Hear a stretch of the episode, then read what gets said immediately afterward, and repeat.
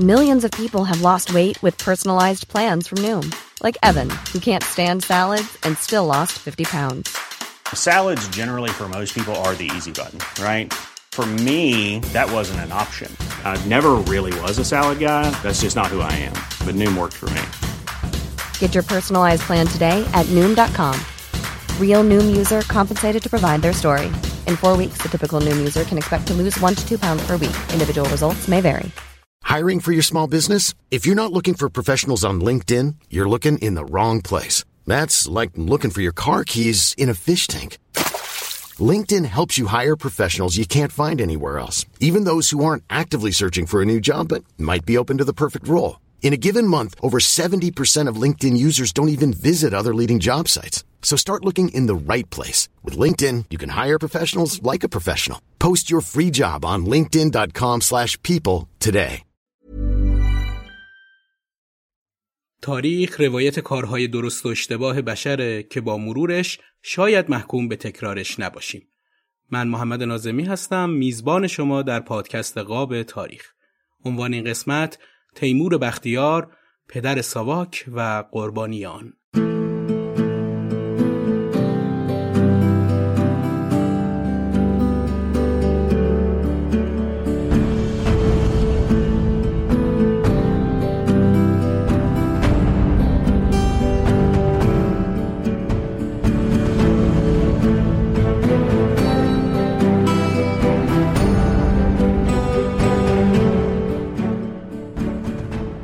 سلام سی و سومین قسمت پادکست قاب تاریخ رو تقدیم شما مخاطبین عزیز می کنم.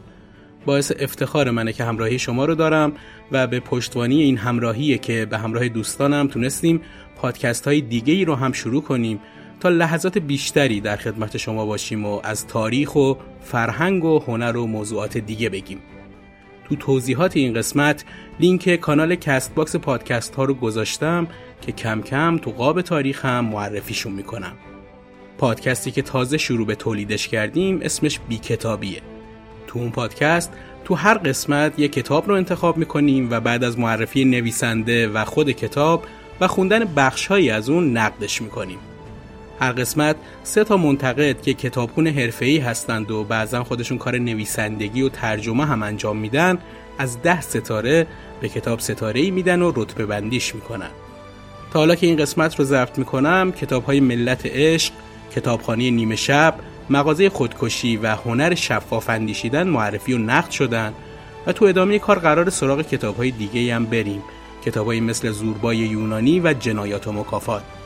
اگه به دنیای کتاب علاقه دارید این پادکست که لینکش تو قسمت توضیحات هست رو دنبال کنید و به دوستان کتابخون و کتاب نخونتون هم معرفیش کنید. پادکست های دراما، دوچار، دایرکتور و کاردان هم در حال تولید و انتشارن که به همراه کانال موسیقی آوای سبا می‌تونید همراهشون بشید. ممنون از حمایتتون که ما رو تو این راه تنها نمی‌ذارید. اما خب بریم سراغ این قسمت و شخصیتی که قراره در موردش صحبت کنم. با کمک گرفتن از مقاله آقای مازیار وکیلی که در سایت رویداد 24 منتشر شده و منابع دیگه که من به سراغشون رفتم تو این قسمت از تیمور بختیار میگم. سپهبد نیروی زمینی شاهنشاهی که از بنیانگذاران سازمان اطلاعات و امنیت کشور یعنی ساواک و اولین رئیس اون سازمان از 21 اسفند 1335 تا 7 اسفند 1339 یعنی به مدت حدود چهار سال بود. اما عاقبتی که برای این نظامی قدرتمند رقم خورد اصلا خوش نبود و قربانی سازمانی شد که خودش در تأسیسش نقش اساسی داشت.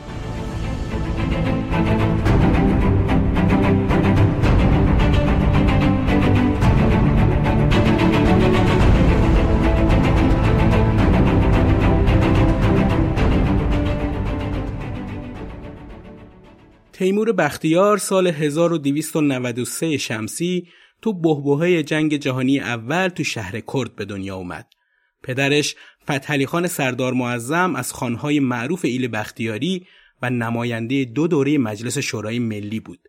پدر بزرگش هم لطفعلی خان شجاع السلطان امیر مفقم خان ایل بختیاری بود و تو جریان مشروطیت مقابل مشروط خواهان قرار گرفت و با سلطنت طلبها علیهشون مبارزه کرد. تیمور بزرگترین فرزند سردار معظم بود و تحصیلاتش رو تو دوران کودکی پیش دایه و یکی از ملاهای محلی به اسم آخوند ملا علی نقی بهروزی شریعتی شروع کرد. در کنار تحصیل تیراندازی و سوارکاری رو که از آینهای ایلی اشایری به حساب می اومد رو هم یاد گرفت. بعد برای آموزش بیشتر به اصفهان رفت و تا مقطع سیکل رو تو مدرسه ادب که معروف به کالج انگلیسی بود گذروند.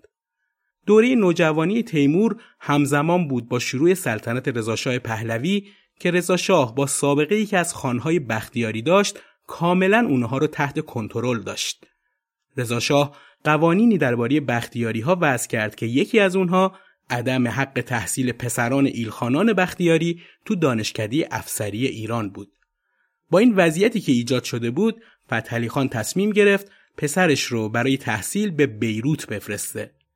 اون زمان لبنان زیر نظر فرانسه اداره می‌شد و فرانسوی ها اونجا مدارسی رو تأسیس کرده بودند که محصلینی رو از شرق قبول می‌کردند. تیمور بختیار برای ادامه تحصیل به بیروت رفت. اونجا همراه پسر امو شاپور بختیار تو مدرسه لایک فرانسوی که خیلی از فرانسه دوستان ایرانی مثل امیر عباس هویدا و حسن پاکروان هم اونجا درس میخوندند ادامه تحصیل داد. اون با شارهلو که بعدها رئیس جمهور لبنان شد هم همکلاس بود و باهاش دوست شد. بعد از لبنان اون به مدرسه نظامی سنسیر فرانسه رفت و با درجه صدفان دومی فارغ التحصیل شد. اون دوره جنگ های پارتیزانی رو گذروند و سال 1314 وقتی که 23 ساله بود به ایران برگشت و با توجه به رشته تحصیلیش جذب ارتش شاهنشاهی شد و از آکادمی نظامی تهران فارغ التحصیل شد. بختیار بعد از پایان تحصیلات نظامی با درجه صدفانی یکمی به زاهدان منتقل شد و چند سال بعد با درجه سروانی به تهران برگشت. اون طی این سالها بارها به نقاط مختلف کشور رفت و با اینکه توی این معمولیت ها مقام و منصب خوبی هم داشت اما کمتر اسمی ازش شنیده می‌شد. بختیار اولین قدم های کسب شهرت رو با سرکوب سید جعفر پیشوری تو آذربایجان برداشت. پیشوری با کمک حزب کمونیست شوروی دنبال خودمختاری آذربایجان بود. بختیار که اون زمان به درجه سرگردی رسیده بود به صورت داوطلبانه با آذربایجان رفت و با کمک خانهای زلفقاری نیروهای پیشوری رو شکست داد.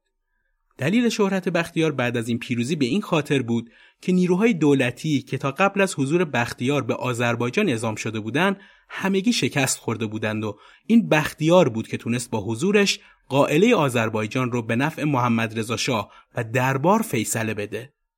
حسین فردوست تو کتاب ظهور و سقوط سلطنت پهلوی درباره این اتفاق می نویسه این تنها نبرد واقعی علیه نیروهای دموکرات بود.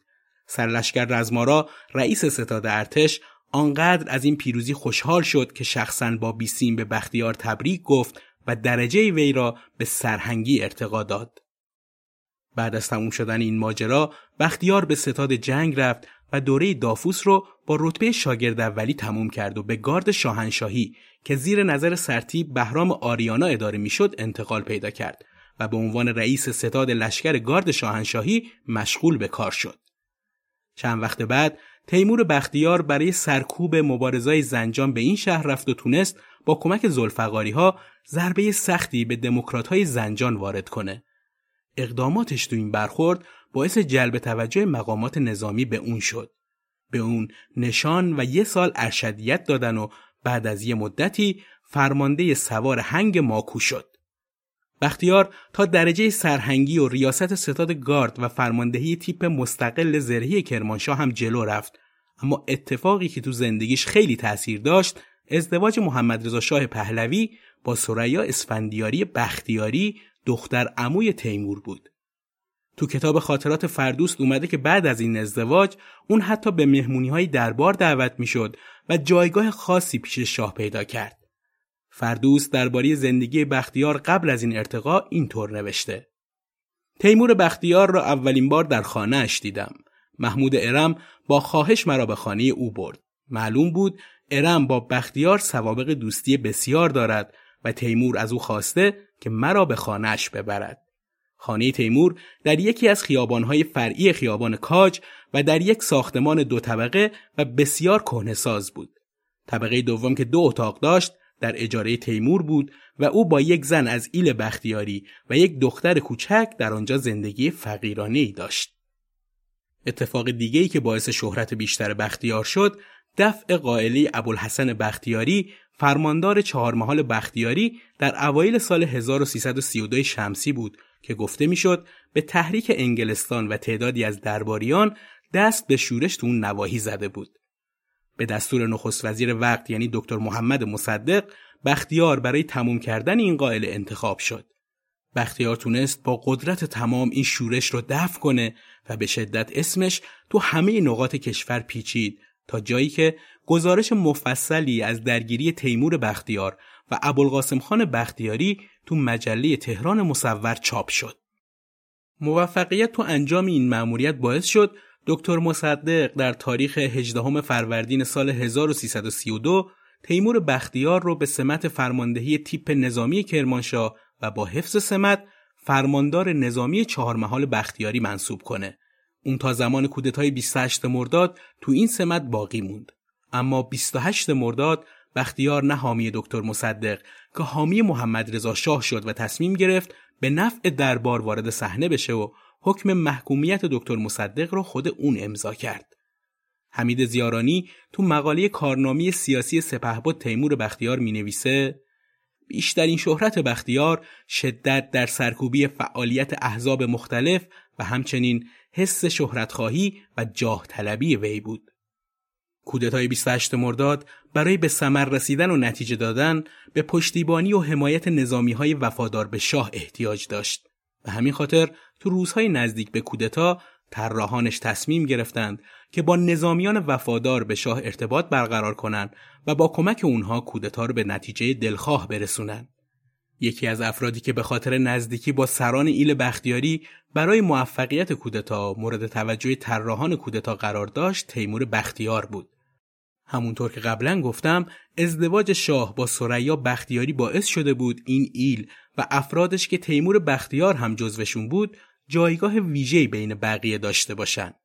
برای همین سرتیب دولو رئیس لشکر و سرتیب زرقام معاون لشکر اصفهان به همراه سرهنگ بازنشسته به نام فرزانگان برای مذاکره با تیمور بختیار آزم کرمانشاه شدند.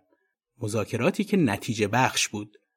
روز کودتا تیپ زرهی کرمانشاه به فرماندهی تیمور بختیار برای حمایت از کودتا به طرف تهران حرکت کردند که خبر رسید کودتا با موفقیت انجام شده و دیگه نیازی به حضور تیپ زرهی کرمانشاه نیست اما بختیار همراه نیروهاش به تهران اومد و بعد از استقرار اونها بلافاصله خودش رو به سرلشکر زاهدی معرفی کرد بختیار تو دادگاه دکتر مصدق در آبان 1332 هم شرکت داشت و یکی از کسانی بود که حکم محکومیت مصدق رو هم امضا کرد.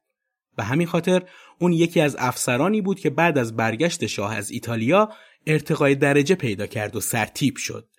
بعد از پیروزی کودتاشی ها این شایعه دهان به دهان میچرخید و زمزمه هایی بود که چند نفر از طراحان آمریکایی کودتا بعدشون نمیاد که یه چهره نظامی مقتدر جایگزین محمد رضا شاه پهلوی بشه. فردوست تو خاطراتش اینطور می نویسه. مسلما با توجه به اینکه از خوانین بختیاری بود انگلیسی ها برای او پرونده مستقلی تشکیل داده و روحیات و به ویژه جسارتش در جریان آذربایجان در این پرونده ثبت بود و لذا او را برای کودتا به آمریکایی ها وصل کردند. تیمور با داشتن آن خصوصیات تیپی بود که به شدت مورد توجه آمریکا قرار گرفت. اما شایعات برکناری محمد رضا شاه با مخالفت انگلیسی ها که برای بختیار پرونده تهیه کرده بودند خاموش شد و مسکوت موند. به دستور سرلشکر زاهدی از شب 28 مرداد سال 1332 حکومت نظامی اعلام شد و سرلشکر فرهاد دادستان به عنوان فرماندار حکومت نظامی تهران منصوب شد. مهمترین کاری که فرهاد دادستان باید انجام می‌داد طبق ماده پنج فرمانداری این کار بود. دستگیری و بازداشت اعضای دولت سابق و عوامل و عناصر حزب توده و سایر احزاب و دستجاتی که با دولت سابق موافقت و همکاری داشتند. اما عملکرد ضعیف فرهاد دادستان برای انجام این کار باعث شد تا خیلی زود از کار برکنار بشه و تیمور بختیار جاش رو بگیره. شرح وظایف بختیار تو این سمت بیشتر شد. کارهایی که باید در اسرع وقت انجام می‌داد اینها بودند. حراست و حفاظت از شهر تهران در مقابل هر گونه عملیات براندازی، مبارزه با حزب توده، کشف و شناسایی و بازداشت سلول های مختلف حزب، کشف و تعطیلی چاپخانه های حزب، کنترل مطبوعات و جلوگیری از انتشار تبلیغات به نفع حزب توده و دکتر مصدق، کنترل دانشگاه ها و دبیرستان های دخترانه و پسرانه تهران، شناسایی و بازداشت وزرا و دستندرکاران دولت دکتر مصدق، مبارزه با ژیگولها و مزاحمین نوامیس و کارهایی از این دست. بختیار برای سرکوب مخالفای حکومت تمام تلاشش رو کرد و تونست تا سال 1334 تصفیه سیاسی کاملی تو ایران انجام بده. یکی از سازمانهایی که بیشترین ضربه رو از این کارها خورد حزب توده و شاخه نظامی اون بود. بعد از کودتا فرماندار نظامی تهران زندان شماره دوی قصر رو در اختیارش گرفت و اعضای حزب توده رو اونجا زندانی کرد. اداره زندان بر عهده ارتش بود و بختیار نظارت مستقیم روی اون داشت. اون زمان که هنوز جنبش های مسلحانی تأثیرگذاری مثل سازمان چریک های فدایی خلق شکل نگرفته بود، مهمترین مخالف حکومت پهلوی حزب توده و سازمان های امنیتیش بودند که بعد از واقعه 15 بهمن 1327 و دستگیری تعدادی از سرانش فعالیتشون از طرف دولت لغو شد. اما با این حال به فعالیت زیرزمینیشون ادامه می‌دادند تا اینکه 28 مرداد 1332 از راه رسید و بعد از این اتفاق بود که تو کمتر از دو سال حزب توده قلع و قم شد.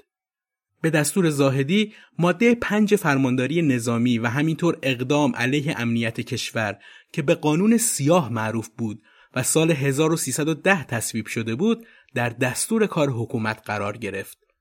طبق این قانون معروف به قانون سیاه که زمان رضاشاه تصویب شده بود تشکیل هر نوع اجتماع مارکسیستی ممنوع بود اما با روی کار اومدن دولت دکتر مصدق و آزادی نسبی که در سال 1331 به وجود اومد حزب توده که با مرام مارکسیستی فعالیت می‌کرد خودش رو بازسازی کرد و با وجود مخالفت با بعضی از سیاستهای دکتر مصدق ارتباط زیادی با دولت اون خصوصا وزیر امور خارجش دکتر حسین فاطمی داشت.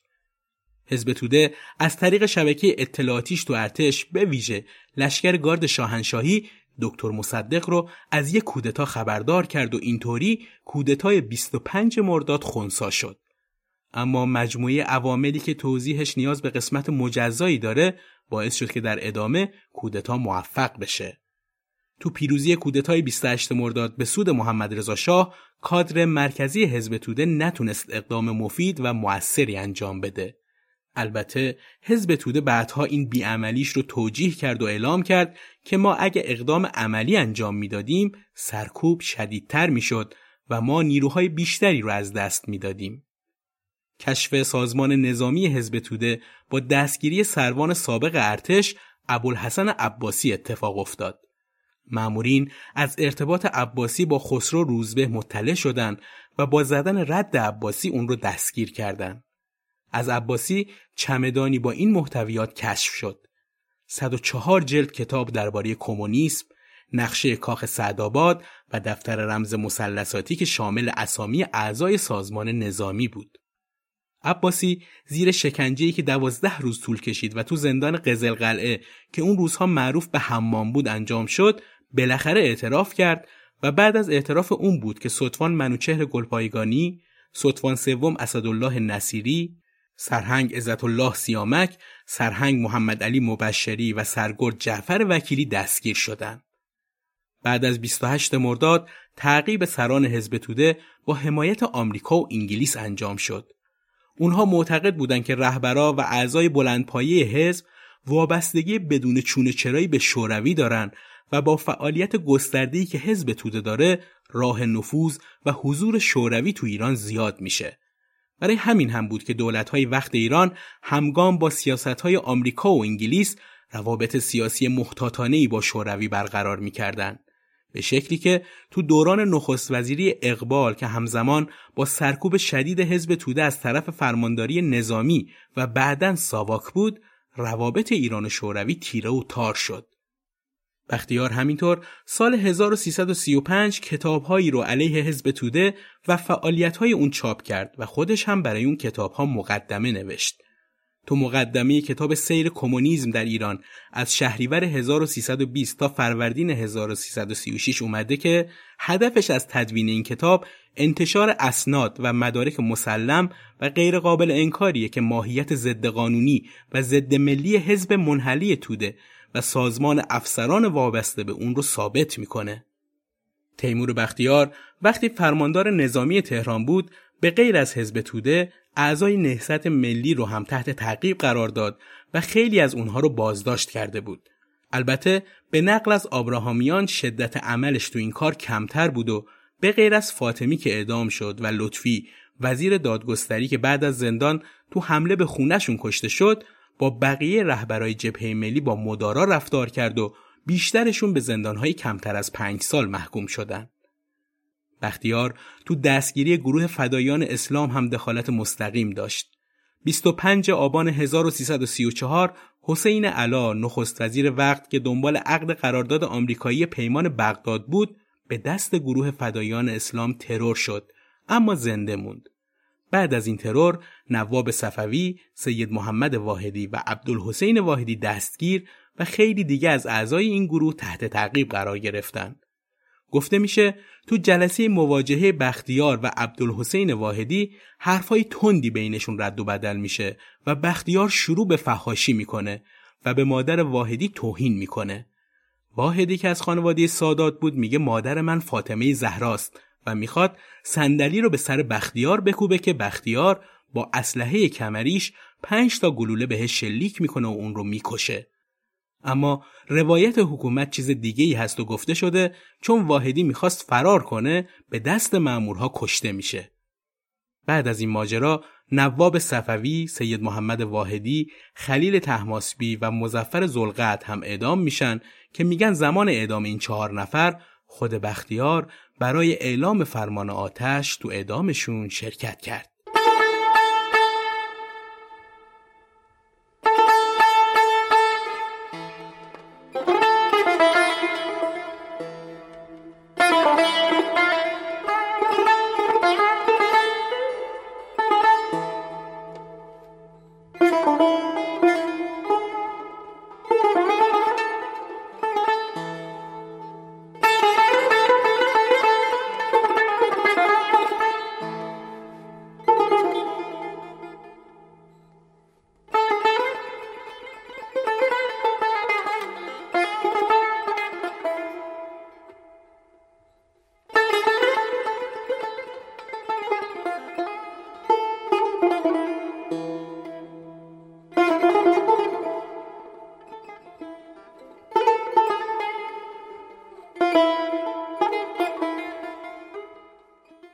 بعد از کودتای 28 مرداد 1332 تو ایران شاه که از اقدام علیه خودش واهمه داشت احساس می‌کرد با تأسیس یه دستگاه امنیتی قدرتمند و قلع و قمع مخالفان سیاسی با خیال راحتی می‌تونه به حکومت خودش ادامه بده.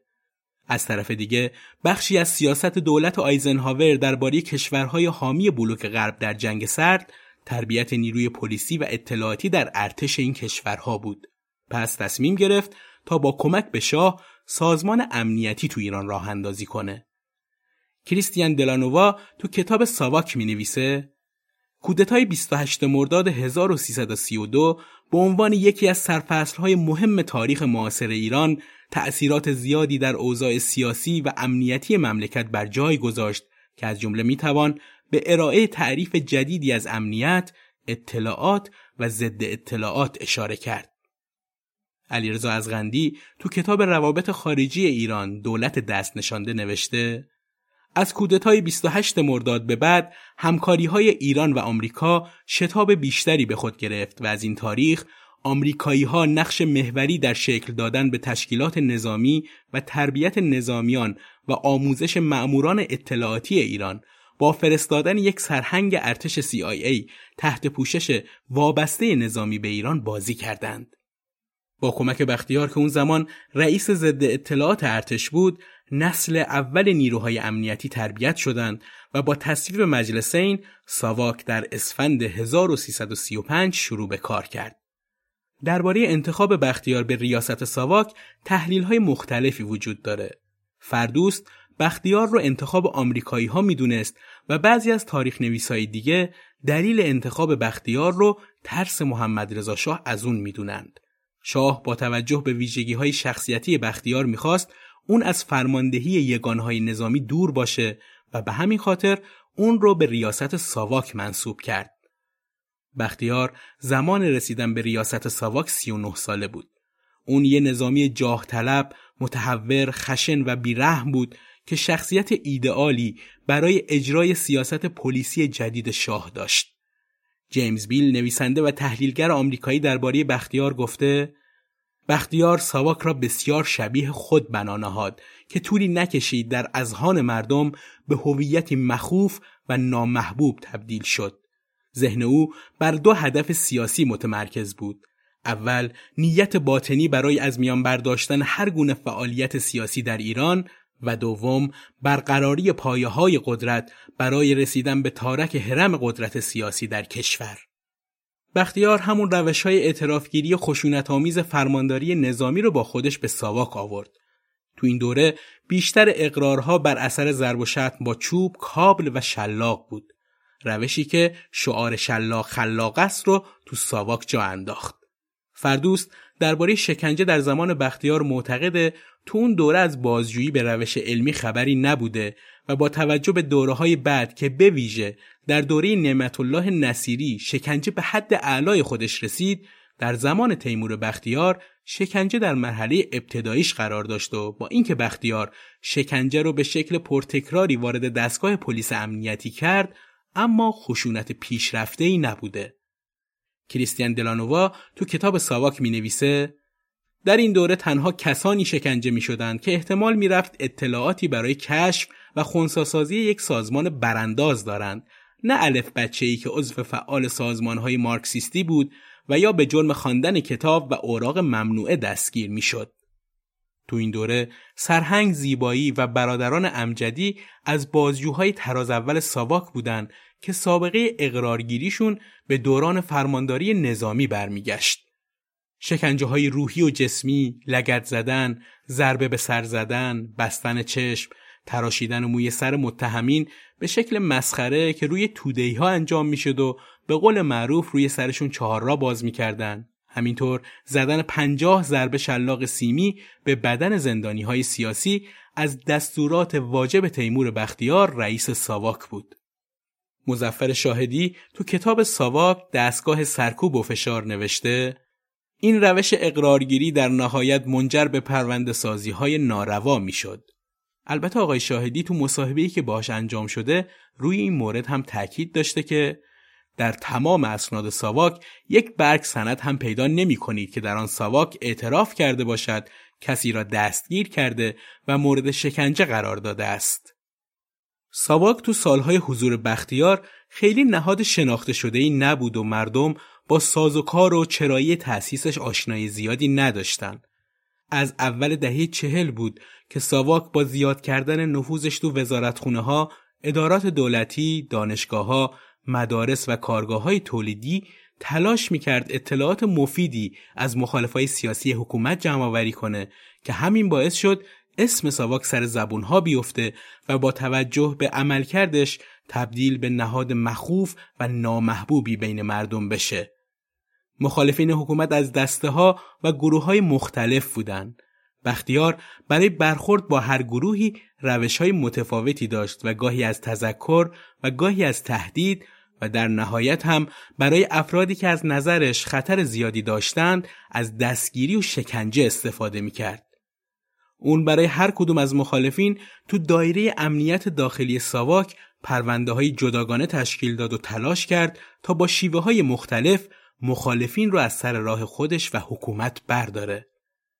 بختیار سال 1339 به درجه سپهبدی رسید. تو همین ایام بود که اون در کنار فعالیت های نظامی و امنیتی فعالیت های اقتصادی خودش رو هم شروع کرد و معتقد بود اگر زر فراهم شود زور هم به دنبالش می آید. تو این دوران دو تا اتفاق همزمان رخ داد که تو آینده سیاسی بختیار خیلی تأثیر گذار بود. یکی انتخابات مجلس بیستم که شاه اعلام کرد با آزادی کامل انجام میشه و دومی رئیس جمهور شدن کندی تو آمریکا. انتخابات مجلس بیستم با حضور پرشور میلیون و مردم برگزار شد. اما بعد از اعلام نتایج ملیون و نیروهای اپوزیسیون داخلی به نتایج انتخابات اعتراض کردند که در نهایت منجر به ابطال انتخابات و برکناری منوچهر اقبال شد. بعد از اقبال شریف امامی مأمور تشکیل کابینه شد و برگزاری دوباره انتخابات را مشروط به برگزاری انتخابات انجمن شهر و مجلس سنا کرد. همزمان با انتخابات مجلس ایران انتخابات ریاست جمهوری هم تو آمریکا برگزار شد که نتیجهش برخلاف پیشبینی محمد رضا شاه و حکومت پهلوی بود. شاه به واسطه اردشیر زاهدی سفیر کبیر ایران تو آمریکا برای پیروزی نامزد جمهوری خواهان ریچارد نیکسون 3.5 میلیون دلار خرج کرد اما این کندی بود که پیروز شد. بعد از پیروزی کندی نارضایتیش رو از روند حاکم بر ایران اعلام و عنوان کرد نحوه حکمرانی پهلوی راه رو برای نفوذ شوروی به ایران باز می‌کنه. شاه تیمور بختیار رو مأمور مذاکره و گفتگو و گرفتن کمک نظامی از آمریکا کرد و اون رو به همراه آلیخانی و غلامرضا تاجبخش به آمریکا فرستاد. بختیار بعد از چند هفته تونست کندی رو ببینه. بختیار پیام شاه رو به کندی رسوند و کندی هم حسن نیت نشون داد و قول داد با فرستادن فرستادی ویژش به ایران درخواستهای شاه رو مورد توجه قرار بده. پرویز ثابتی هدف شاه از انتخاب تیمور بختیار و فرستادن اون به آمریکا رو جلوگیری از حمله و انتقاد آمریکایی ها به شاه و ایران می‌دونه و اینطور گفته. شاه چون فکر می‌کرد بختیار به خاطر مبارزه با کمونیست ها مورد توجه مقامات آمریکایی است او را به آمریکا فرستاد. تو این ملاقات بختیار و کندی به زبان فرانسه با همدیگه مذاکره کردند بختیار درباره مشکلات ایران در پیمان سنتو و قطع همکاری ایران و مصر حرف زد و کندی هم از رواج فساد، ارتشا و اختناق تو ایران گلایه کرد. اما این تنها محور مذاکرات بختیار با مقامات آمریکایی نبود. بختیار درباره مسئله دیگه هم با آمریکایی ها صحبت داشت و اون کودتا علیه محمد رضا شاه و در دست گرفتن حکومت بود. بختیار تلاش کرده بود به کمک آمریکایی ها زمینه ای رو فراهم کنه که پهلوی دوم رو با یک کودتا از قدرت و حکومت خلق کنه ولی گروهی از مقامات آمریکایی با طرح و نظر بختیار موافق نبودند. کرمیت روزولت در این زمینه گفته که بعد از مذاکرات بختیار با آلندالس و خود اون برای کودتایی که قبل از روی کار اومدن علی امینی شکل بگیره اونها با انجام همچین نقشه‌ای مخالفت کردند و برای همین شاه رو هم در جریان این صحبت ها قرار دادن و شاه هم در اولین فرصت بختیار رو برکنار کرد. اما عیسی پژمان سرهنگ ستاد و معمور ساواک در کردستان عراق تو کتاب تندباد حوادث نوشته این آمریکایی ها بودند که پیشنهاد نخست وزیری را به بختیار دادند ولی بختیار به سبب وفاداری و سوگندی که نسبت به شاه داشته است آن را نپذیرفت بلافاصله بعد از برگشت به ایران بختیار از ساواک کنار گذاشته شد و تو آخرین روزهای دولت جعفر شریف امامی سرلشکر حسن پاکروان به عنوان معاون نخست وزیر و رئیس سازمان اطلاعات و امنیت کشور جایگزین بختیار شد. بعد از این اتفاق تصفیه بزرگی تو ارتش انجام شد و سپهبد کیا، ارتش بود عبدالله هدایت و سپهبد علوی مقدم هم از کار برکنار شدند. با همه این اوصاف دوره ریاست بختیار تو ساواک برای اون خیلی خوشیوم بود. تو بخشی از کتاب دولت مردان عصر پهلوی به روایت اسناد ساواک اومده بختیار در دوره فرماندهی ساواک قدرت مالی فراوانی به دست آورد. از بسیاری شرکت ها سهام می گرفت. در بسیاری از مقاطکاری ها شریک بود. سرمایهداران نیز برای افزایش درآمد خود قسمتی از سهام شرکت ها را افتخارا به او تسلیم می کردند. خلاصه جایی نبود که ساواک در آن رخنه نکرده باشد. حسن علویکیا در مورد شخصیت بختیار اینطور می نویسه. تیمور بختیار خصوصیات مردانگی و جوانمردی داشت. یک افسر بسیار شجاع و جسور بود. یک مرد خانزاده و لوتی و باگذشت و فوقالعاده دست و دلباز و وطن پرست و جاه طلب. برای از بین بردن دشمنش از هیچ چیز مزایقه نمی کرد. آدم منطقی و وطن پرستی بود. در جلسات بین المللی و کنفرانس های سجانبه با ترکیه و اسرائیل و ایران آدم خوشش می آمد و خوشحال می شد از آن شخصیت و پرستیژ قابل قبول بختیار. تا روزی که سر کار بود نسبت به شاه وفادار و علاقمند به مملکت بود. مسعود بهنود تو کتاب از سید زیا تا بختیار می نویسه بختیار آنقدر قدرت گرفته بود که حتی خوانندگان آن زمان برای دختر او ترانه ساختند. ترانه ای دختر صحرا نیلوفر به مناسبت تولد نیلوفر بختیار ساخته و خوانده شد. تو قسمتی از کتاب سپهبد تیمور بختیار به روایت اسناد ساواک اومده قدرت و نفوذ بختیار به جایی رسید که وقتی زاهدی به دستور شاه حاضر به استعفا نشد و تهدید کرد که من با تانک آمدم و با تانک می‌روم با تهدید بختیار پس از کمی تعمل در این باب حاضر به استعفا و رفتن به خارج شد.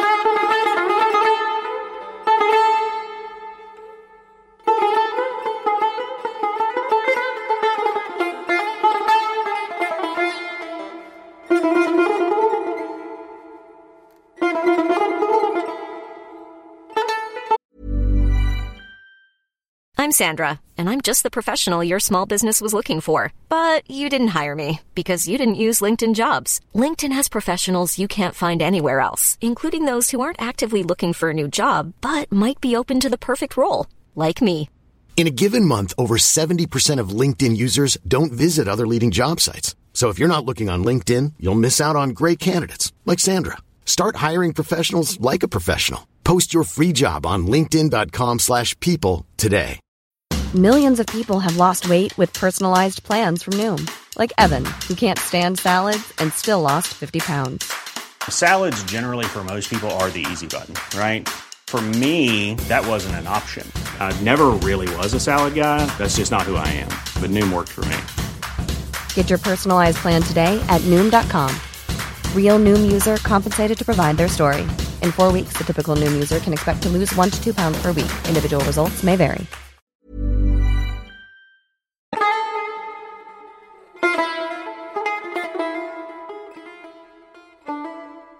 بختیار به امید رسیدن به مقام نخست وزیری برکناری از ساواک را قبول کرد.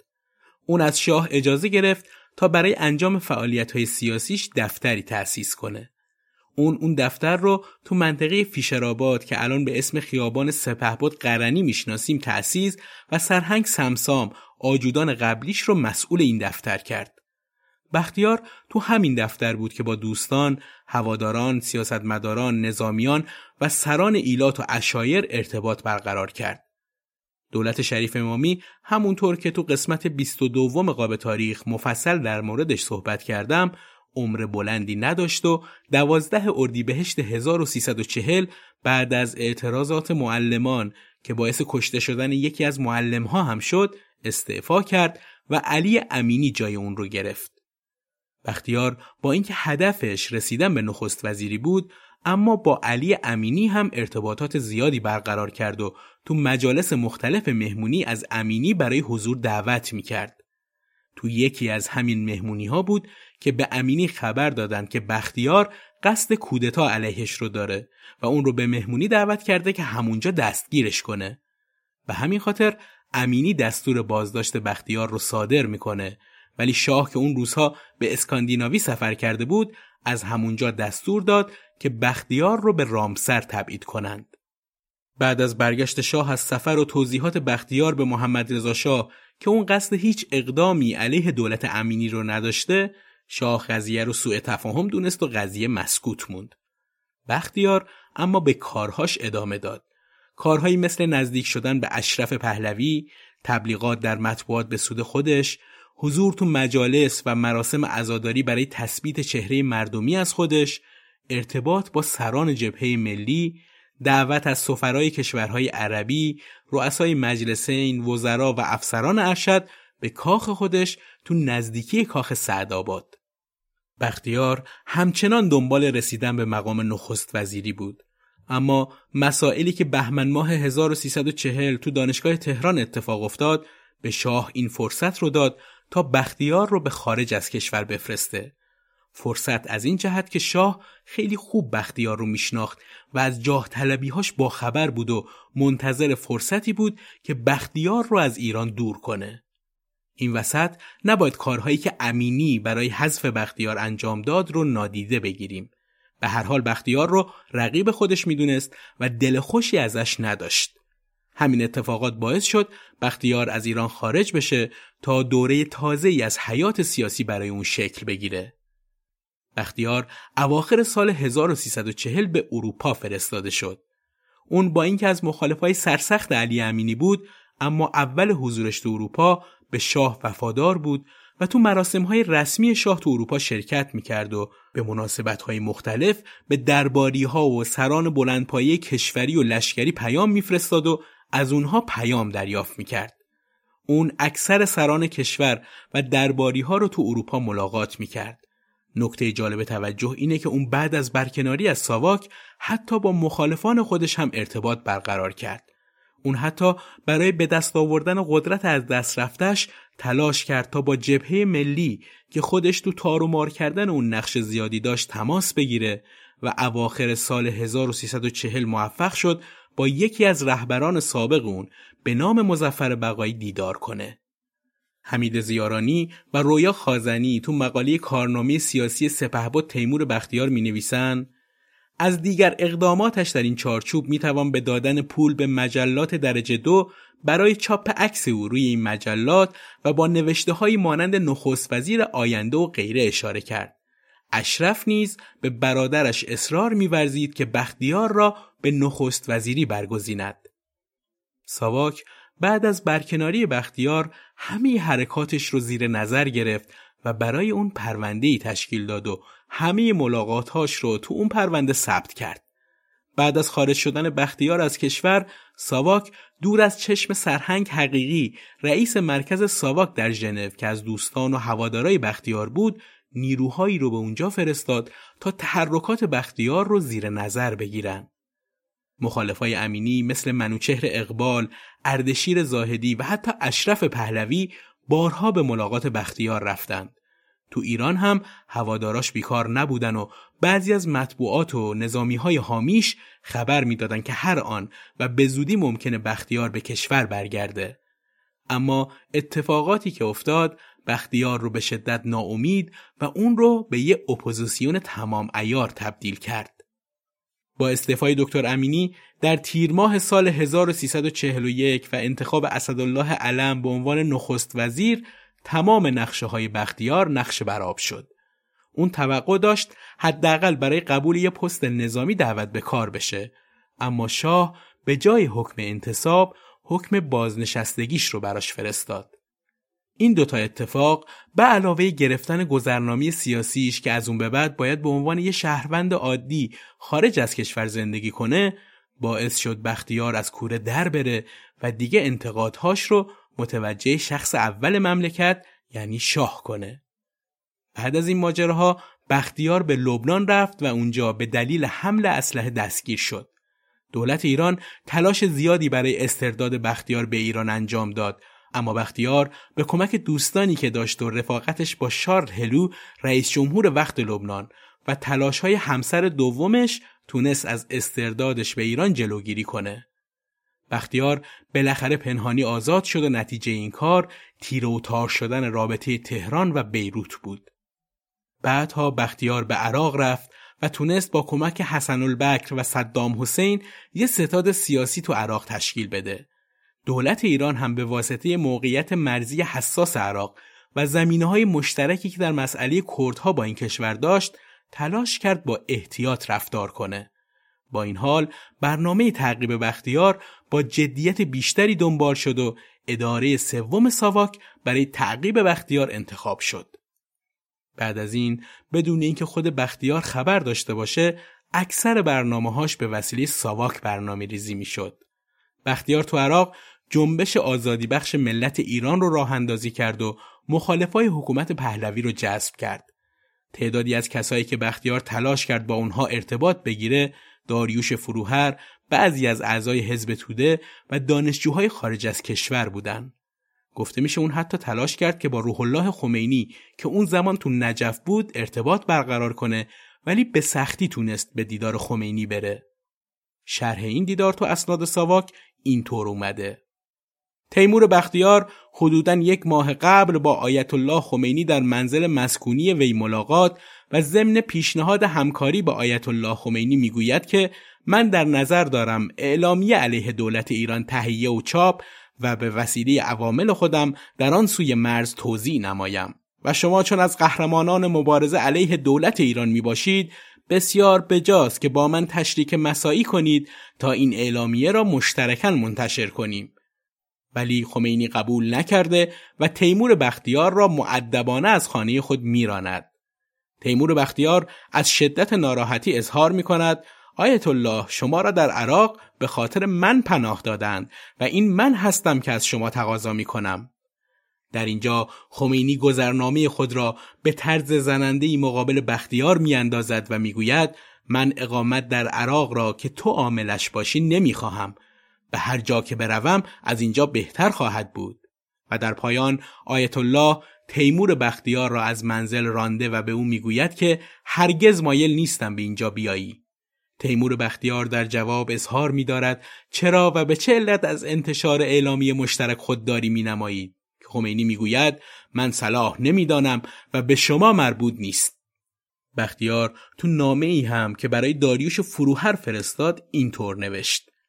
داریوش عزیزم یقینا آگاه هستید که عراق می باشم و برای آزادی ملت ایران از زیر بار استبداد و استعمار مبارزه می کنم و برای شورش همگانی ملت ایران با مسلح ساختن مردم تلاش می کنم. از آنجایی که شما را خوب می شناسم که مردی شجاع و میهم پرست هستید و همیشه در مبارزات ملی و میهنی پیشگام و کوشا بوده اید دعوت می کنم با سازمان و یاران خودتان به جنبش آزادی بخش ملت ایران بپیوندید. جنبش آزادی بخش ملت ایران سه تا محور اصلی داشت. یک، ترور و تخریب، دو، جنگ های پارتیزانی در روستاها و کوهها، سه، شورش و انقلاب ملی.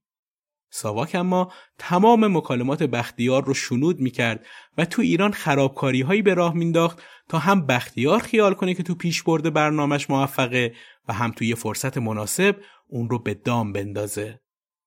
بعضی از سران حزب توده هم به دستور روسها برای همکاری با بختیار به عراق رفتن.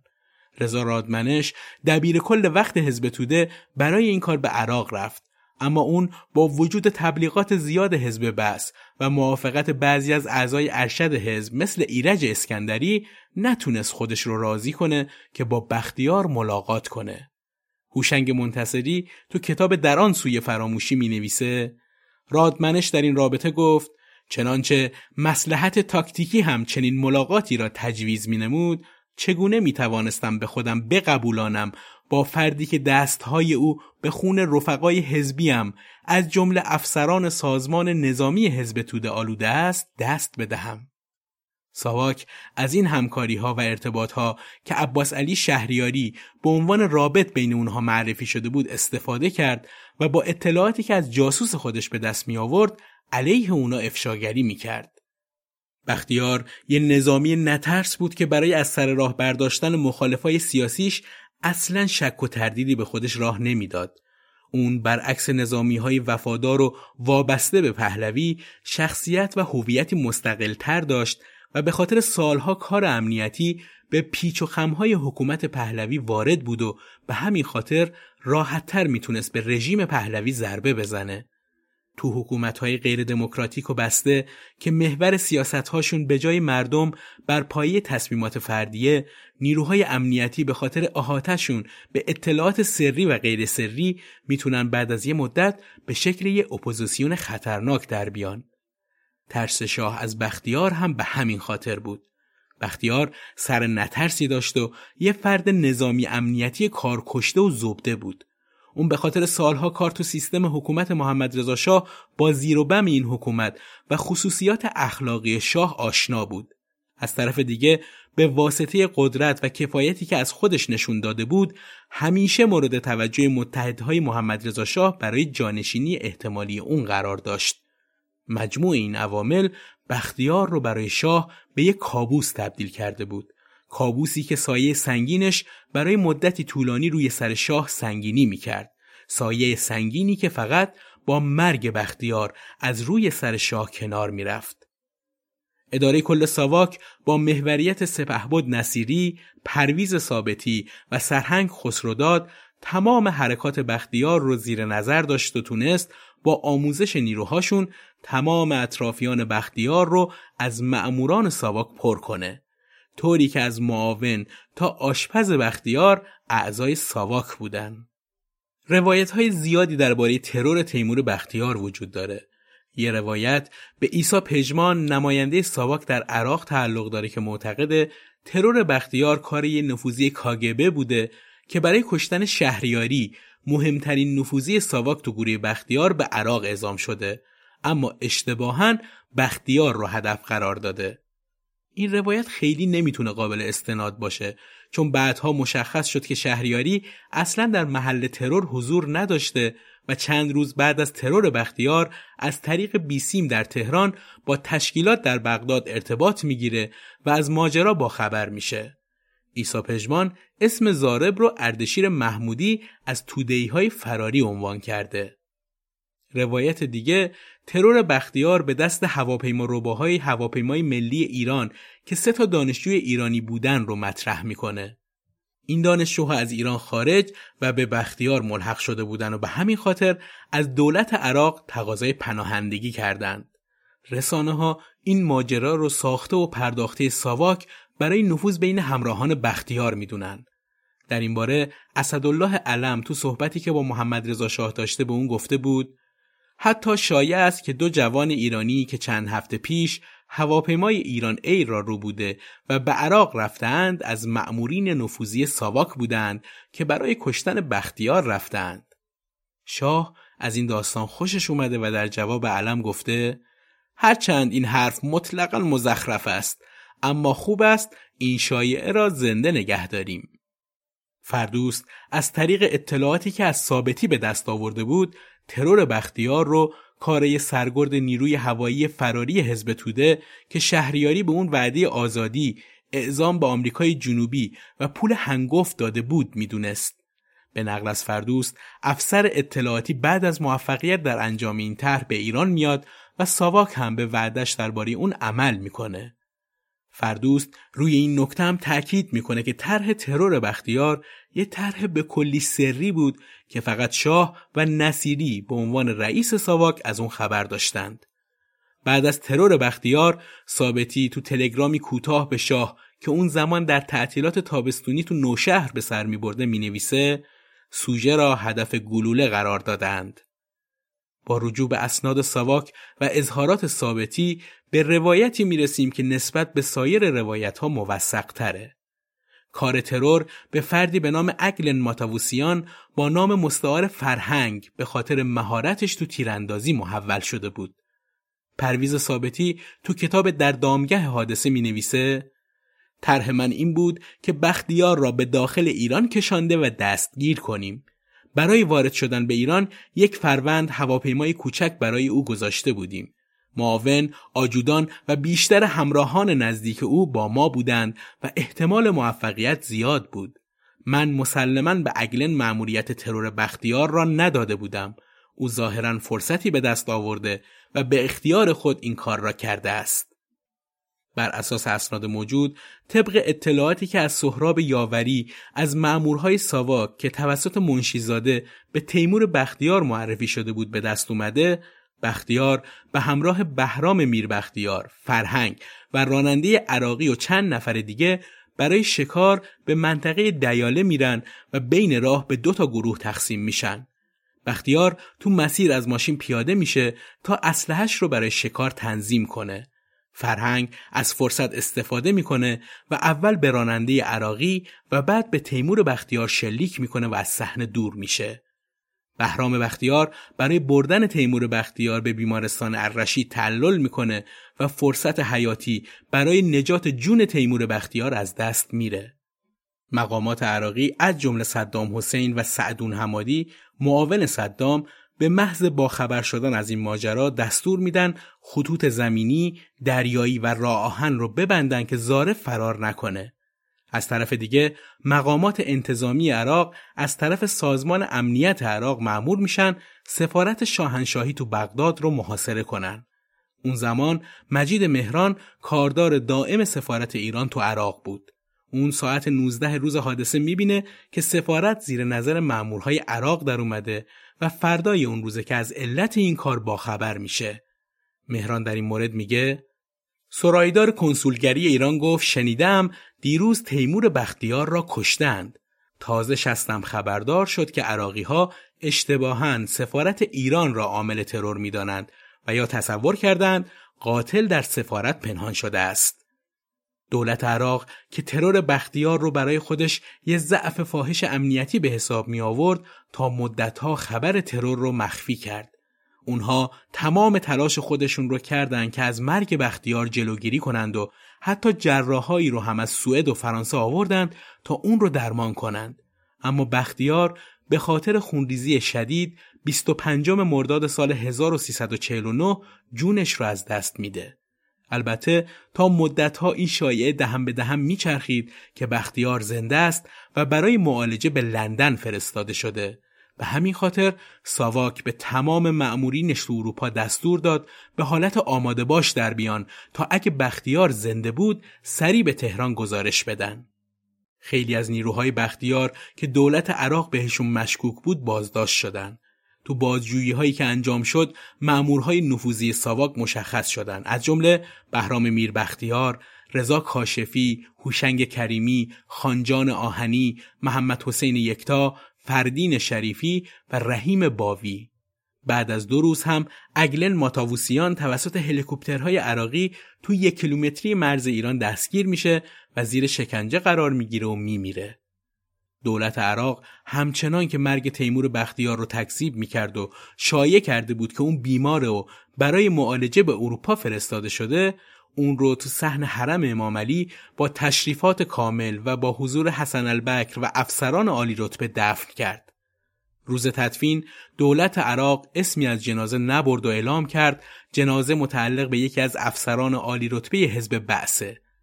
منابع ساواک از طریق کسایی که کارهای تشریفاتی حرم را انجام می‌دادن با خبر شدن که تو دفتر مخصوص ثبت مردگان این اسم آورده شده. الفریق المتقاعد تیمور ابن فتحلی البختیاری با انتشار خبر مرگ تیمور بختیار محمد رضا شاه پهلوی که بنا به گفته های اطرافیانش بختیار رو خطر بزرگی برای خودش می‌دونست نفس راحتی کشید. تو محافل عمومی هم خیلی ها نحوه مرگش رو به خاطر خون بیگناهایی که ریخته بود می‌دونستند که دامنگیرش شد. مطبوعات خارجی هم راجع به این موضوع نوشتند. از جمله میشه به مقاله یعقوب کروز تو روزنامه ابری زبان یدیعود اخرانوت چاپ اسرائیل اشاره کرد که عنوانش این بود سه رئیس سازمان مخفی، سه تمرد، سه مرگ. تو این مقاله از سرنوشت سه نفر از رؤسای سازمان امنیت کشورهای اتیوپی، کلونل ورکینا، مغرب، ژنرال محمد افقیر و ایران تیمور بختیار گفته شده بود که هر سه نفرشون تو سوء قصد به حکومت کشورشون شکست خورده بودن و تو این راه جونشون را از دست داده بودن. تو روزنامه های ایران ابراهیم صحبا و کازم پزشکی اشعاری در مرگ تیمور نوشتند و ظلم و ستمش رو به یاد ملت آوردن.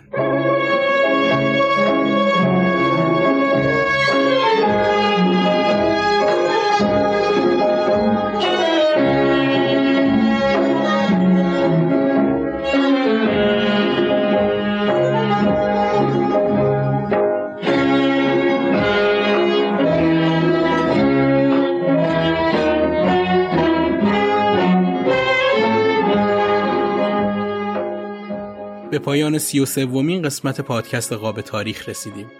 تو توضیحات این قسمت می‌تونید راه های حمایت از قاب تاریخ رو ببینید و همراه ساخت مجموعه پادکست های ما باشید.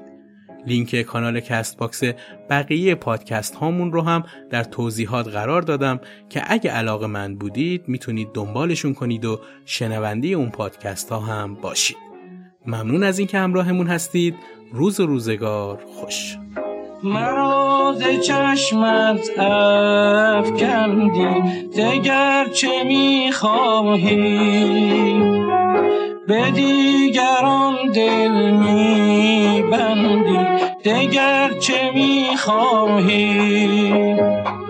زشق و یاری ای زیبا سخن مگو با من. تو که از غم من خورسم دیده گرچه می‌خواهی.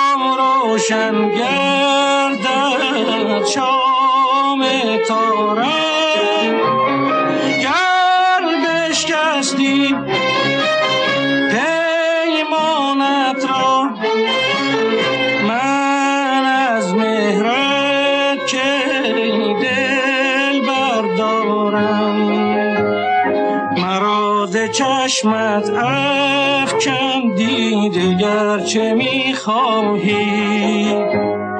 به دیگران دل میبندی دگر چه می‌خواهی.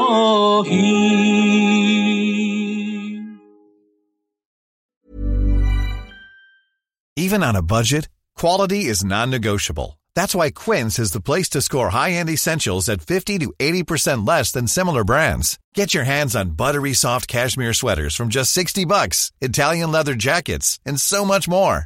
And the best part about Quince, they exclusively partner with factories committed to safe, ethical, and responsible manufacturing. Elevate your style without the elevated price tag with Quince. Go to quince.com slash upgrade for free shipping and 365-day returns.